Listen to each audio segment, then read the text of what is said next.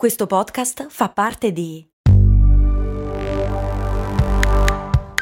Voice Podcast Creators Company. Se a volte ti senti così, ti serve la formula dell'equilibrio. Yakult Balance, 20 miliardi di probiotici LCS più la vitamina D per ossa e muscoli. Come mai esistono gli accenti? Perché la gente parla in modo diverso a seconda di un sacco di variabili? Forse perché siamo razzisti. Forse. Cose molto, cose molto, cose molto umane.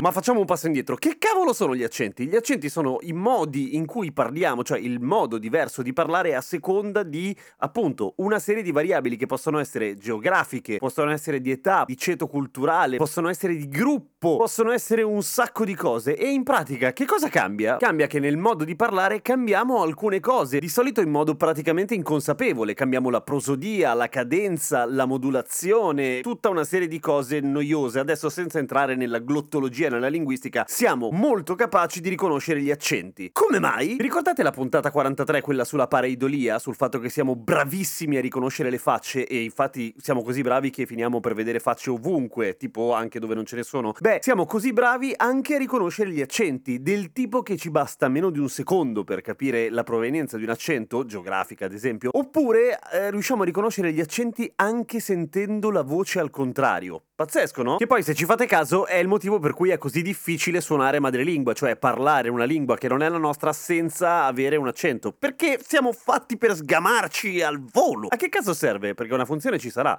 E infatti sì, la funzione evolutiva probabilmente, insomma quella più accreditata, è il fatto che saper riconoscere perfettamente un'inflessione diversa dalla nostra ci permetteva di individuare immediatamente eh, se qualcuno era o non era della nostra tribù o era della nostra zona. Questo per capire appunto se era il caso di aggredirlo perché era un nemico, ipotesi razzismo, oppure al contrario se volevamo mescolare un po' i pool genetici.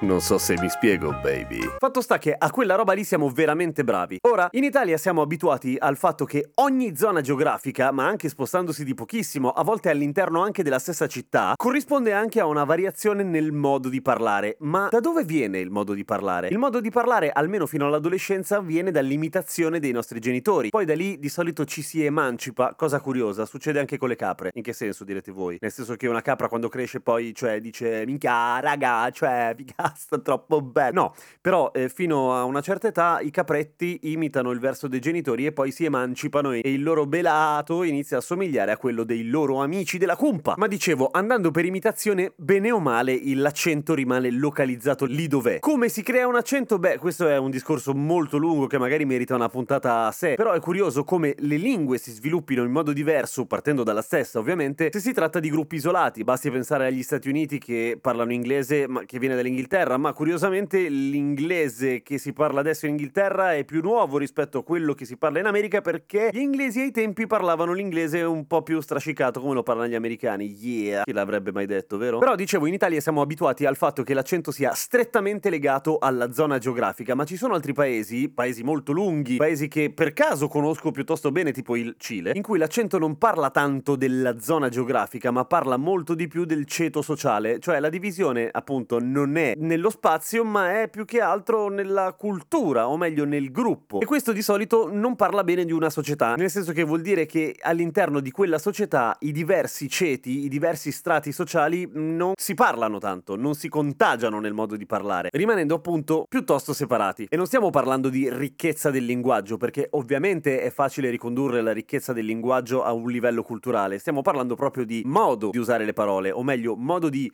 modulare le parole. L'unica sfiga al giorno d'oggi è che questa grande capacità di riconoscere gli accenti rispetto a quella che è invece la capacità di riconoscere le facce e leggere le espressioni ci dà poco, nel senso che leggere un'espressione è praticamente universale e ci dice molto della persona che abbiamo davanti, mentre il modo di parlare, cioè l'accento, ci dice solamente la provenienza geografica. E se vogliamo tirare delle conclusioni, beh, ci dobbiamo basare sui pregiudizi e quindi essere degli stronzi. Per cui non facciamolo! Vi va?